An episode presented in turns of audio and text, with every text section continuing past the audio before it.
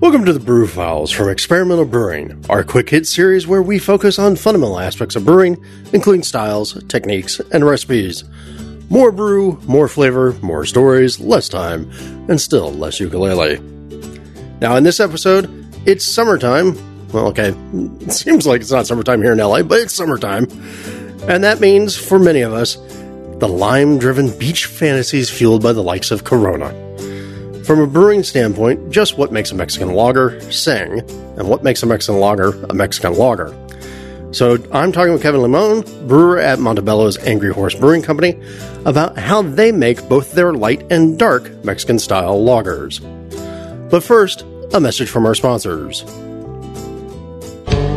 Getting accurate measurements of your beer is one of the keys to improving your brewing.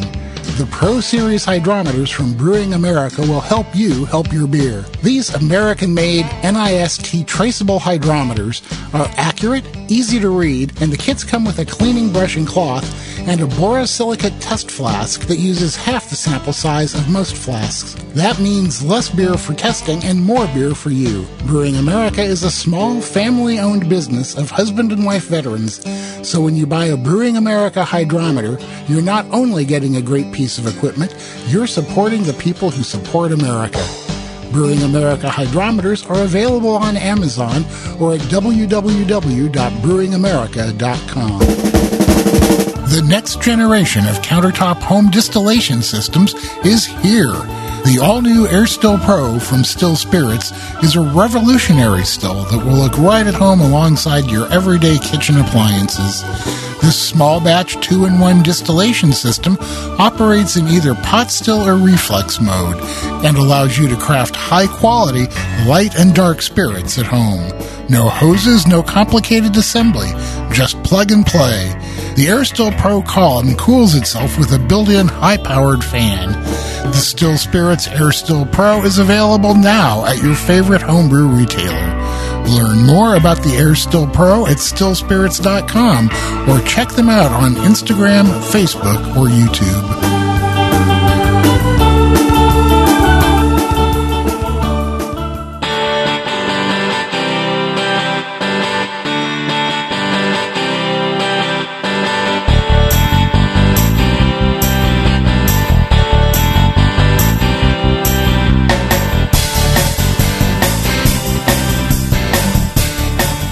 I also have uh, the Caballo Negrito on draft at home. Uh, I was an avid home brewer, so I, I like to keep a kegerator around. Well, okay, so let's talk about then. Actually, first, introduce yourself to everybody. What's up, everyone? My name is Kevin Limon. I am a Mexican American brewer in the city of Los Angeles, more specifically Montebello. So I started homebrewing back in 2017, and I pretty much knew it was something that I wanted to keep on uh, pursuing. And as I was going through my undergrad at Cal Poly Pomona, I saw there was a brewer's apprenticeship program at the Extended University. The Innovation Kitchen? Yeah, the Innovation Brewworks. Brewworks. Yeah. So they they are the host for a for a brewer's apprenticeship program, and since I was going to school at the time, I, I felt like it was the perfect thing to do. It just the stars lined up correctly for me, and I it, it was an awesome course. It covered everything from the history of craft beer to uh, hands-on production. And then shortly after completing the course, um, I landed the gig at Angry Horse, where I serve as um, the lead brewer now for two and a half years. I think it's funny that you went from being uh, what Cal Poly Pomona is the Broncos. Yes, we're the Broncos. To working at uh, Angry Horse. Oh, you know, I never made that connection. I, well, I only know, I only know the Cal Poly one because my wife uh, has her master's degree from Cal Poly. right on. so from a Bronco to an angry horse. Yeah, that's hilarious. And how long ago did you uh, make that transition? So I completed the course around um, just a little bit shy of the pandemic, and then I spent probably that whole COVID era homebrewing and sure enough, uh, beer still had to be made, and I reached out to to Nathan, who is our our master brewer and president and owner. Um, Angry Horse was already my local brewery, so I would go pretty often and and I would like to talk to the brewers and and we would spark conversation about beer. So when I heard that he needed some help in the production side, um, I paid him a visit. The next day, I started brewing with him. Very nice. And I'm trying to remember. Angry Horse has been open now for was it like six years, seven years? Yeah, six years. We actually hit our six year anniversary um, two weeks ago. What I thought was kind of cool is when I saw Angry Horse for the first time. That was like one of those places where it was like, oh, I get it. Like Montebello is actually playing it smart and using the brewery as like a revitalization of the neighborhood. Like going, look, we're gonna we're gonna reactivate this area. Angry Horse, unlike say a lot of other breweries where you go into like some sort of weird industrial park in order to go find the brewery, Angry Horse is right there in downtown Montebello. It's right in the smack of it. Um, it, it's funny that you use the term downtown Montebello because that's exactly what we're trying to create. Uh, we're trying to create a, an area for the community to to have a nightlife and and something to look forward to on the weekends. Um, I think Boulevard Market is also doing a great job with with Alchemy Craft and all the food that they have around there. Um, pretty much inviting the community to come in, and I think that's what Angry Horse and, and our partnership with with Boulevard, Boulevard Market does so well. Um, people to jump back and forth in between both spots, and since we've been there for six years, we're we're kind of the I wouldn't say the pioneers, but we've established a really good community. So we're we're very much a community based brewery. If you feed them and let them drink, they will come. yeah, it's pretty true. All right, so let's talk about your relationship with Mexican lager. Uh, as you identified yourself, you said I'm a Mexican American brewer. So, what's your relationship with that whole world of Mexican lager? Well, to begin, uh, since I am Mexican American, I, I, have roots in Jalisco, Mexico. Uh, I I would go pretty often. I I mean I still do. Uh, I try to visit at least three times a year. And since the time that I was 18, I was introduced to to the awesome beer that they have out there. Um, one of them that really caught my attention was Bohemia, um, Bohemia Oscura, which is, I believe it's a, I believe it's a Bock. I want to say maybe a Dunkel. Mm-hmm. Um, just such an awesome beer, full of flavor, uh, good malt character. And as I was going through the liquor stores just selecting beer, I saw that Bohemia, or more specifically the brewery, which is Cuauhtémoc Moctezuma, had a Hefeweizen as well. So my first experience with a Hef was through that brewery, and it, it was just amazing we we always talk about the Coronas, the Modelos, um, the Tecates, but we there's so much more to go around. There's Victoria, uh, Pacifico. There's a wide range of great uh, great brews out there. Well, if I remember my history correctly, I think Montezuma is like one of the oldest uh, breweries in Mexico, like continuing to operate right now. No, it is. Yeah, uh, true. And of course, um, while we're on the topic of of Mexican lagers, we know very well that um, they're pretty much Vienna lagers that are heavily influenced by by German lager beer. The the history that I've always was taught, and listeners of the podcast will know that my uh, I always have a a jaundiced viewpoint on beer history uh, in terms of whether or not it's a story versus actual reality. Is that a lot of the Mexican beer industry, just like a lot of the actually the American beer industry, uh, the U.S. Uh, beer industry was born out of German and Austrian immigration into the com- into the countries. Yeah, so we got you know Schlitz and Schaefer and Budweiser and and those guys. And in Mexico, Montezuma and the, and Tecate and Modelo and all those breweries started off in that same vein. Very true. It was around. I want to say, if my if my mind serves me well, somewhat of the late 1800s. It's in that same ballpark. Of course. And even now, um, there's still a huge population of um, of German or what were then German immigrants. Um, in, for example, Guadalajara, there's actually schools that are um, that are German. Uh, I, I want to say German schools instead of learning um, English as your second language, you're you're learning German. It's always interesting to me to see how when cultures start to blend, like what parts get preserved, what parts get you know elided, what parts get adopted into the into various cultures. So I, I love that mixing. To me, when you do that, you get more interesting vibes. Absolutely. And God, I just sound like I'm from California when I said vibes. All right. Well, so we have a long history with uh, with Mexican uh, lagers. So the big question that I that I got, and we talked a little bit about this pre roll. Um, in your mind, so if we think Mexican lager, we say like the the typical picture that somebody would have of like a Tecate or Modelo or whatnot. What makes that different than a Budweiser, or a Busch, a, like a North American U.S. sort of industrial lager? I would want to say that a Mexican lager is crisp, clean, crushable, um, a little bit of a little bit of sweetness, but not fruitiness. Um, and I think that part of that sweetness comes from the corn, and you can't have a Mexican lager without corn. And it's funny because right now, like I mean, we've been talking. This is all around really that golden version of Mexican lager, right? Um, right. The, the, the, light version. But of course, if we were to step back and take a uh, take a look from a f- little further up, we know that there are different varieties of Mexican lager. You just mentioned, you know, a, a dunkel. You know, um, you know, right. one, of my, one, of my, favorites is Negra Modelo, which is a dark Vienna lager.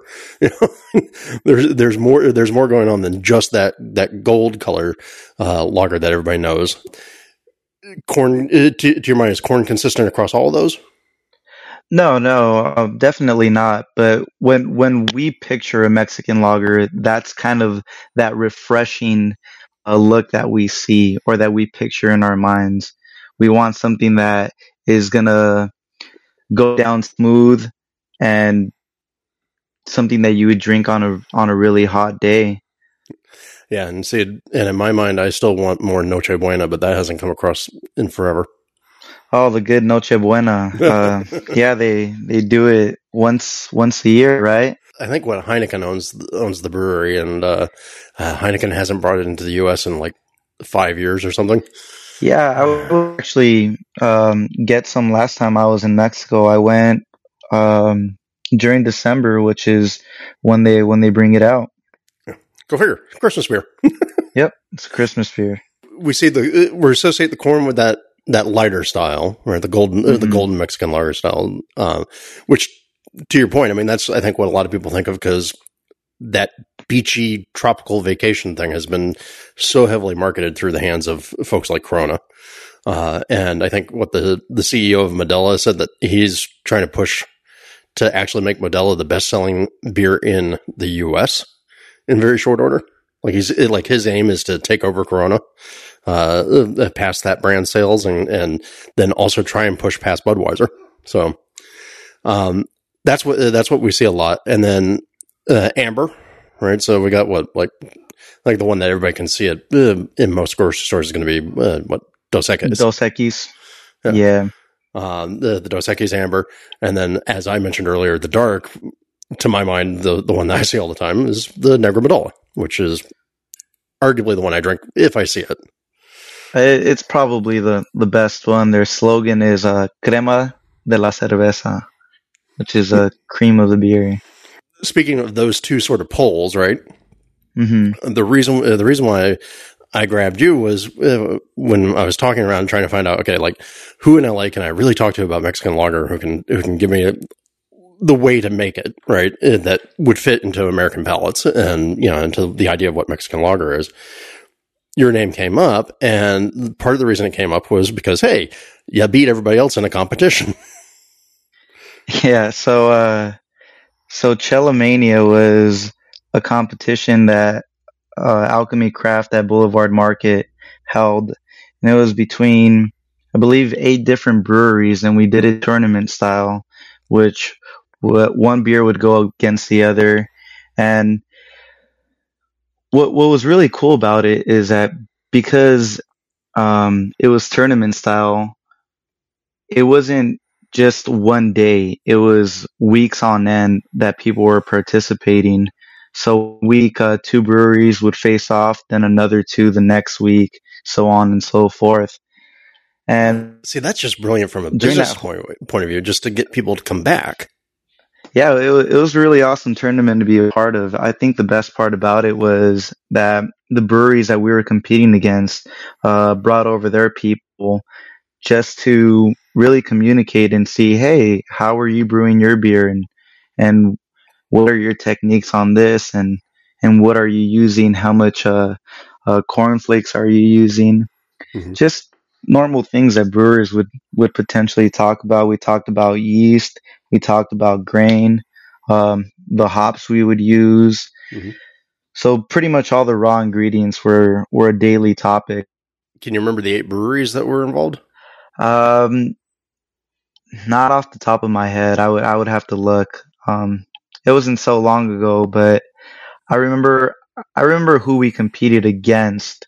Um, it was San Fernando Brewery, Bill and Stave, who I believe is um, not so much in in Los Angeles. I think they're considered orange, maybe even on your way to San Diego. I'm not sure where they fall. Um, and then we ended up going against.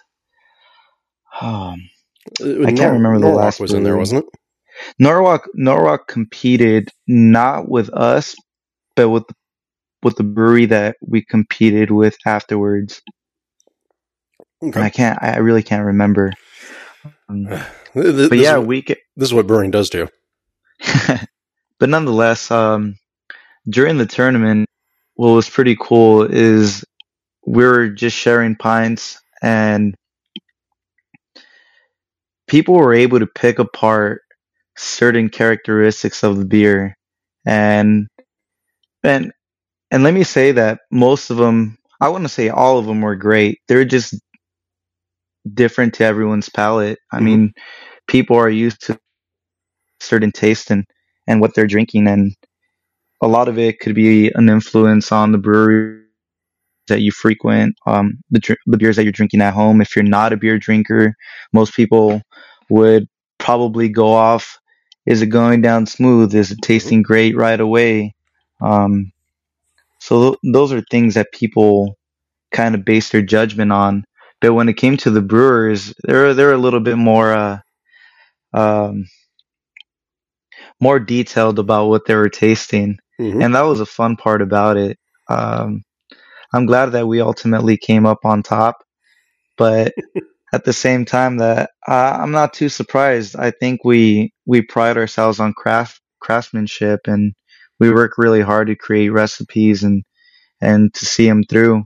Hmm. We try a lot of different things, um, and we keep our eyes open to to the trends and and what people are trying. Well, you know, it's funny that you mentioned like the brewers getting re- really detailed and and being able to taste things back and forth in that sort of format. I was talking with another brewer earlier today, and they did the uh, LA IPA festival uh, a few years back. Remember what what used to happen at Mohawk Bend, and talking about how getting to see everybody's IPA on it tap on tap at once made them realize, oh, we're kind of out of touch with part of what we're doing. So this is part of the thing I like about this new trend. Instead of everybody doing sort of general beer festivals where it's bring three taps and watch the crowd get drunk, now we're starting to see more of these events that are very style focused or very theme focused. And so in this particular case, to your point, you got a real good chance to see what everybody was doing with uh, still a relatively narrow sort of style field, right? That that one thing of Mexican lager. So I like it because it it gives us a chance to learn.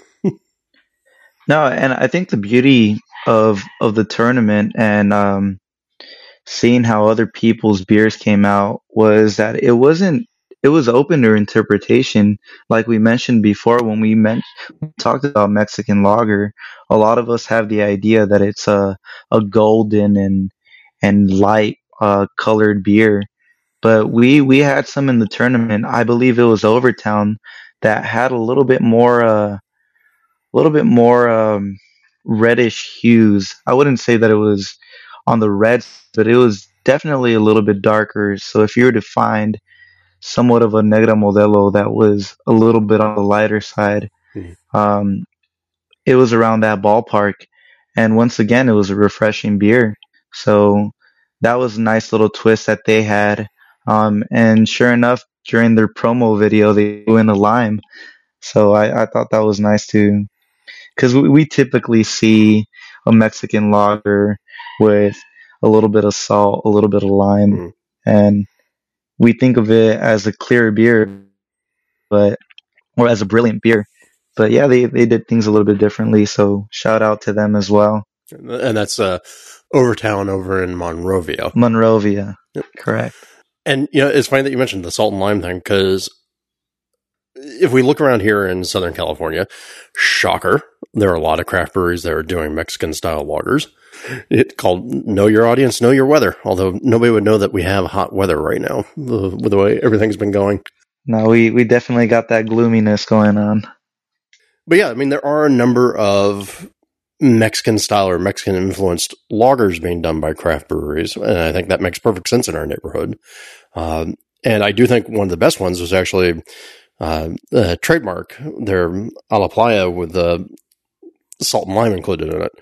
Uh, sometimes it's a little too limey, but if they get it right, it's actually a really nice thing. But to your point, that plays into exactly the image people have of like in their mind of what it's supposed to be. And good job to the Corona guys for marketing everybody on Lime. Oh yeah, absolutely. Um, let's not forget about the micheladas though. Mm. Um, Mhm. for the occasional person that comes in that isn't a beer drinker, but also wants to participate, having that option as a michelada is is really really awesome to have. And um, at Angry Horse Brewing, we we give people the option to either do it with a Caballo Bravo or Caballo Negrito. Yeah. I believe that Caballo Negrito is a little bit a little bit more on the dark malty side roasted barley, but people really enjoy it. It's it's not your it's not your uh, Negra Modelo per se, but it, it it comes really close, and I think it's still a refreshing and a good option to have in a michelada. All right. Well, and actually, just to make sure, since not everybody is around Michelada country, describe a Michelada. So a michelada is a little bit of salt, lime, um, tomato juice. Um, a lot of people like to go spicy. Some people add in some soy sauce or um, some more Chestershire sauce, uh, just just to get like that little bit of um, tanginess into your into your beverage. But Somebody took a a Bloody Mary with beer, but with a slightly different spice angle to it, and yeah, definitely way more interesting than uh, was it Nebraska red beer, which is just beer and tomato juice. Uh, you said it perfectly with the Bloody Mary mix and just different different spices. But you know, it's so funny because yeah, you go around to a lot of LA craft breweries, and so many of them have the you know, hey, for a dollar extra, we'll make any beer into a Michelada. Um, in fact, I was at one the other day, and I'll tell you what, I was surprised. Somebody went and took an IPA and made an, Michelada IPA. Oh, I know a few people that do that as well. I, I'm just thinking of how that flavor profile works, and I was like, okay, well, hey, if you enjoy it, dude, go for it. yeah, ultimately, it's what people enjoy. All right. You mentioned the Negrita, you mentioned the Bravo. Let's talk about what those two recipes look like. All right, so uh, Caballo Bravo and Caballo Negrito both have um, German malt, so Bohemian Pilsner, um, Vienna malt, uh, Munich, Munich Two. Those are all uh, grains that we pick from, that we select from Weyermann, which is a malting company based out in Germany. Good old classic German malt. Yeah, I mean, in order to make a, a Vienna lager, you kind of have to go that route. As far as the, the grain, it, it's pretty standard. I, I feel like most people would use them, will use the same type of, of grain. For the hops, we, we switch it up a little bit. Um, we go with Columbus and, and CTZ, and then we also use a little bit of North, Northern Brewer. I'm guessing you use the CTZ for bittering and the Northern Brewer for uh, flavor and aroma components. Yes, exactly. Right on the money. And actually, let's back up real quick. Can you give a like a rough percentage on the on the malts that you're using? Off the top of my head, yeah, I, I think we we go in for the Caballo Bravo. We're about well, let me let me rephrase. So at our brewery, uh, we work off of a five barrel system. Yep. And five barrels, we're pretty much creating 195 gallons of wort as we're uh, as we're mashing in and lautering. We end up with 195 gallons. So that's that's a little bit over a little bit over uh, five barrels. And within those five barrels, the grain bill looks something like uh, probably 200 pounds of, of Bohemian Pilsner, maybe half a, a bag, which is around 27.5 of, of Vienna, Vienna malt. We might use a little bit of Carafoam, but it, it, it's it's pretty standard. Um, and then for the Caballo Negrito, this this one's where it gets a little bit fun. How, mu- how much corn? Oh, oh, that's right. So I think we we go about like twenty to thirty pounds of of flake corn. I almost forgot the main ingredient, right? gonna say, dude, come on. yeah. So, I mean, you're talking like that's like what 11, uh, like 10, 11 percent corn right. up against like you know uh, what is it, like almost like eighty five percent, um, eighty five percent. Um, Pilsner. Bohemian Pilsner. Yeah. well, and do you, do you guys use the Bohemian Pilsner on purpose because you kind of want like a a, a stronger that that's kind of stronger continental grainy character to the beer?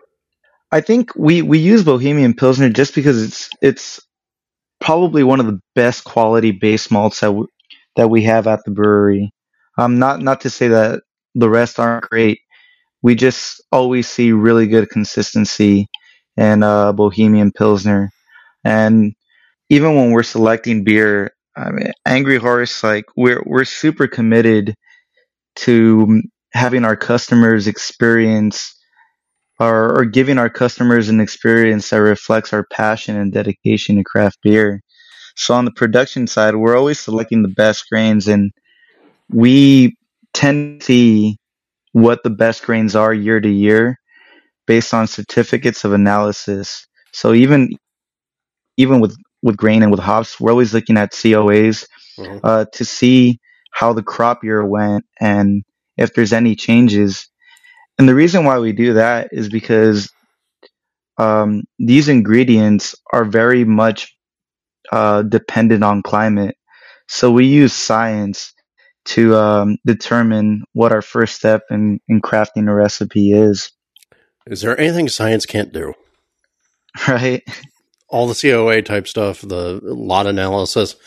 COAs are pretty much a breakdown of of how the crop went, and for when it comes to grain, it talks about uh, the proteins, the carbohydrates, all the enzymes that that go into a grain, and how that could potentially affect your brew day, whether it's hitting your numbers uh, in gravity or how it might manipulate a pH. Um, we all know that when, or I, I guess not all of us know, but um, when there's tons of protein in grain, uh, we we see that the grain might be a little bit uh, full bodied, I guess. Um, Well, it can get astringent. It can throw a haze. It can do a- It can have a lot of downstream impacts.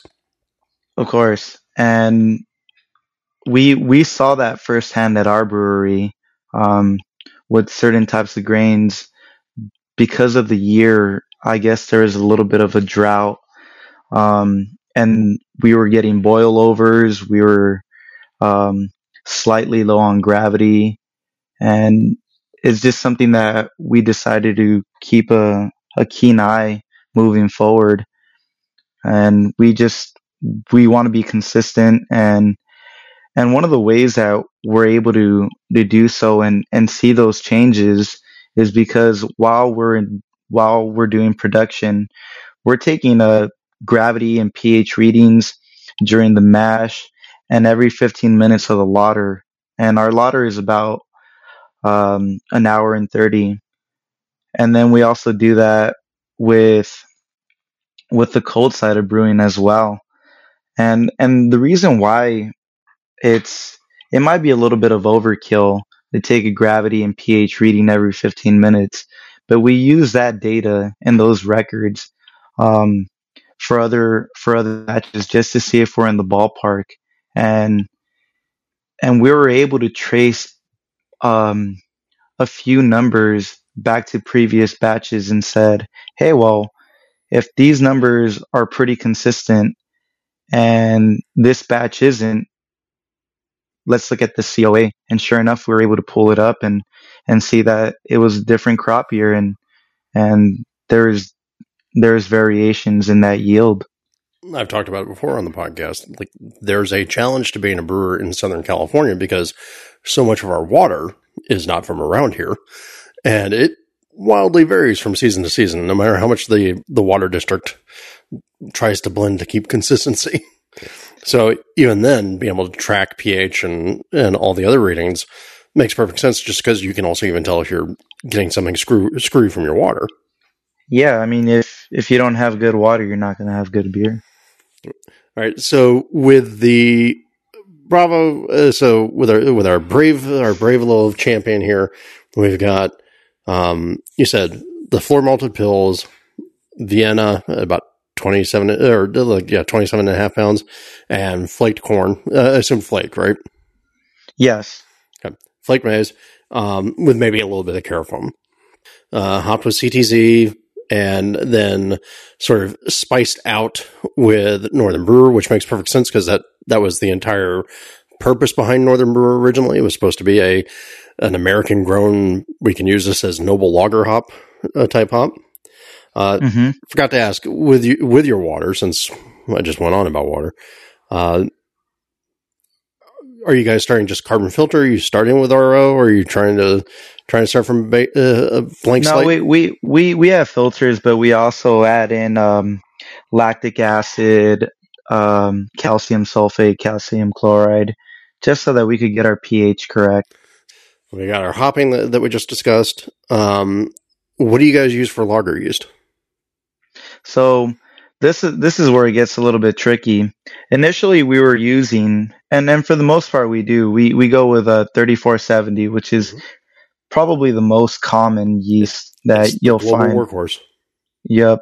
But lately, uh, we we've done some trials with with the Lutra. Um, I'm not sure if you're mm-hmm. familiar with the oh, with yeah. the Kveiki strain. Yep.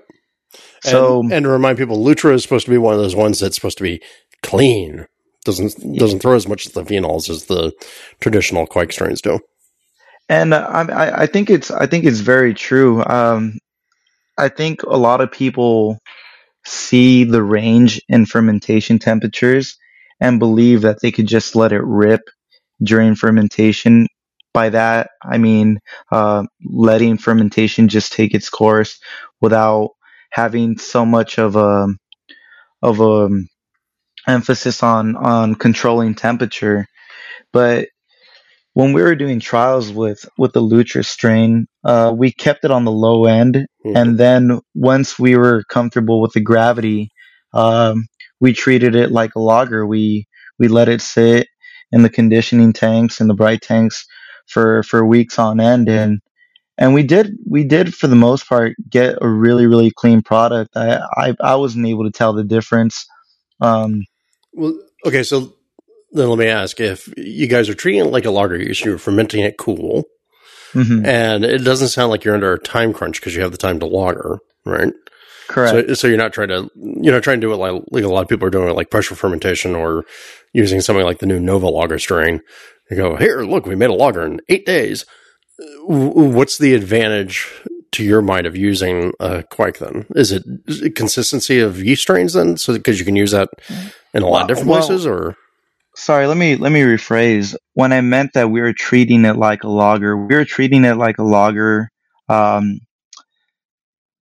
post fermentation. So as we were getting to gravity, we we still had we still had the temperature at around uh, 68, 70, which is the very very low end of of that temperature range for that strain, and we were we were scared that we would get a little bit of fruitiness, um, maybe a little bit of sweetness. The sweetness we we could deal with because I mean we do have corn flakes in there uh, or flake corn, so I, I felt like it would still be present and be okay. But I was definitely scared that there would be any fruitiness or any fruit character in there. And sure enough, once once we are able to to keg off the beer and, and try it weekly, um, we were checking the pH, we were checking the gravity, and we were able to see that, or even the VDK test, so the diacetyl rest, and we we didn't pick up any of the yeast character. Um, it was it was clean on the nose, it was crisp on the taste. Uh, no no phenols were present, um, which is which is pretty strange. Um, but it is what what the strain said does. It it mm-hmm. says that it produces a clean, a shockingly clean beer. So well, and as you said earlier, you're drinking a couple month old sample of the beer mm-hmm. right now, and still not getting any of the phenols or any any off flavors. No, not at all. Well, there you go. Then, uh, then uh, it, maybe the magic works. I, I, just know, like for me, like a lot of times I've had a lot of the Kveik lager, pseudo lager type things that people have done. Mm-hmm. There's still just something not right. You know, like yeah, you can kind of tell. But if you guys are getting good results, then and and we're we're probably going to go back to 3470 mm-hmm. um, but it, it, was just a fun experiment to be a part of and at least we know that that we could we could pretty much trust the lutra strain yeah. push comes to shove we can do this yeah i mean if if we're time crunch uh, i i think I'd, I'd feel comfortable getting it out there yep well but i mean and again to your point i mean 3470 is ubiquitous uh, it is well known. It's all of its behaviors are well known, and, and the flavor characteristics are expected. And I would guess that there's probably a fair number of the Mexican lagers that are made with it. all right, so we got the the Lutra or 3470. Fermentation wise, we we talked about that. You know, changes between the two strains. How long usually are you guys going from grain to glass? Uh, it takes about uh maybe like around four weeks. Okay. So it's it's definitely on the on the short end, but uh, we we've been really happy with the strain. Are you guys doing any clarification or like other than time or gelatin or biofine or? We kind of go with biofine just to be on the safe side, but once it's sitting for for weeks on end of the tank, uh, we're already getting a brilliant color. So it's it's nice and transparent. And and it's one less thing to do to the beer. It's one thing to do to the beer, correct? I mean, we're obviously doing uh, trub dumps, yeast dumps, just the typical things that you would do on the cellar side. Yeah, all the mechanical things that have to be done. Of course. Nobody's developed yet a magic laser that will go uh, and wipe out all the all the clarity causing problems in a in a beer in a tank. So it takes time. yeah, I wish we had a a little bit more of the state state of the art uh, equipment to just get awesomely crisp beer, which I mean it's not necessary, but it would be nice. no, I mean, look, I mean, it's always nice to have a little extra help, but at the same time, you were referencing, hey, you know, look, we take these pH measurements, we do all this, that, and the other. Effectively, you guys are trying to do manually what may happen for you in a much easier way automatically with fancier equipment. Uh, and again, to stress the idea here, you guys are a five barrel brewery. You know, that's not a very large brewery. Yeah, and and part of the reason why we went with the Lutra strain uh, recently was because uh, we we are small and mighty. Uh, we have to crank out beer um, every so often. I, I'm brewing four times a week uh, most of the time, and uh, doing the cellar work in between as well. It's always funny how much more cellar work there is than brewing work. Let's that's the the Bravo. Uh, let's talk about the, the the black horse here, the Negrita. What changes? I mean, because I assume it's going to be very similar. Yeah, it it is very similar. Yeah, before because um, before what we had Pilsner, Vienna, corn, and maybe something like Carafoam. Mm-hmm. What, what, do we see now in the in the mash tun?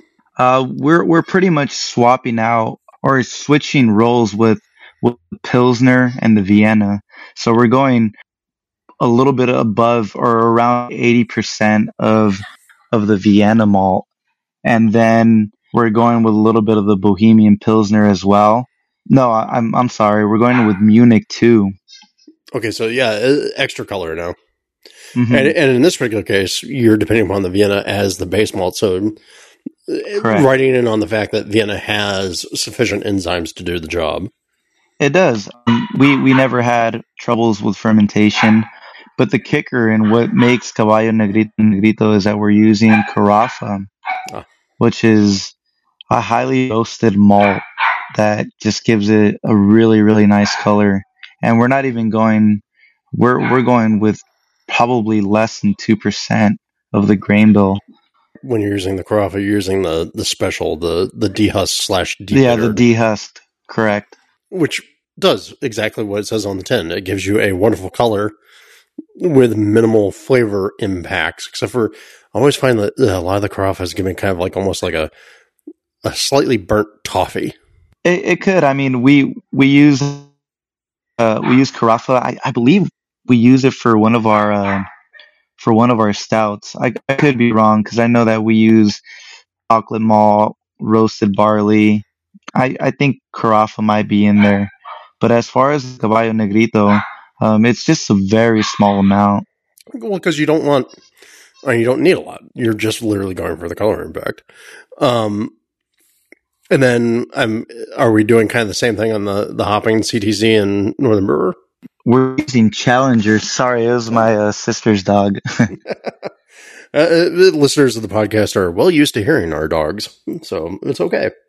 Um, all right, so you're using Challenger, which to, uh, we're, we're, using we're using kind of like CTZ a, a, and Challenger, right? And Challenger is a very mild hop. It's not it's not super super aggressive. It's an English hop, uh, and it's actually a fairly neutral English hop. So it's not dirt or earth or herbal or spice. It's, you know, just pleasant is I think the best way to describe it. I, I want to say that it's uh I think one of its parents is a German hop, if I'm not wrong. Almost all of these hops have like a German parentage in them somewhere. Right. um all right, and so we got those differences. Are were you, were you guys playing around with Lutra on this one as well, or is it thirty four seventy, or has it been both? Uh, we we we we treat both of them as very similar beers. So yeah, we we we've tried the Lutra. Uh, initially, it was thirty four seventy. Um, but yeah, they're they're they're brother and sister, you know. Um, so we we treat them the same. Um, just like all of our beers, we we do all of the all the cellar work on them. We do all the gravity, pH, VDKs and and the best part about it is that we get to taste them throughout throughout fermentation and see how it develops. I was gonna say you get to see how they change, mm-hmm.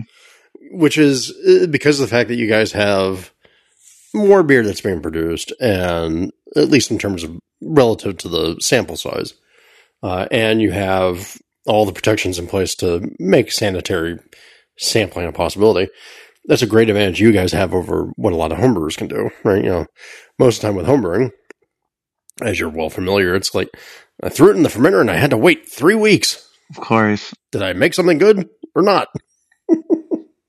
yeah, home home brewing was was fun, but um, it's a different game. It's it is very much a different game. Kevin, before I let you go, if you were to try and summarize in a few simple sentences, like what's the best best way in your mind to produce the best Mexican style lager that you can? What are you going to tell people? It's a good question. Because I mean, a couple of things I've seen from uh, listening to you talk about these, I mean, obviously starts with good base ingredients, and so it sounds like mm-hmm. you favor doing German style malts to reflect into some of that that heritage uh, of the beer mm-hmm. styles and then also uh, noblish hops. We didn't talk about the IBU levels, but I'm assuming they're relatively low. They're not doing. You're you're not trying to yeah make a uh, make a pale ale or an IPA in Mexican uh, sheep's clothing. Yeah, we, we definitely want a little bit of bitterness, but we don't want the highlight to be bitterness. We want to keep it traditional. Uh, we want to keep style, or we want to keep the Mexican lager as close as a historical representation.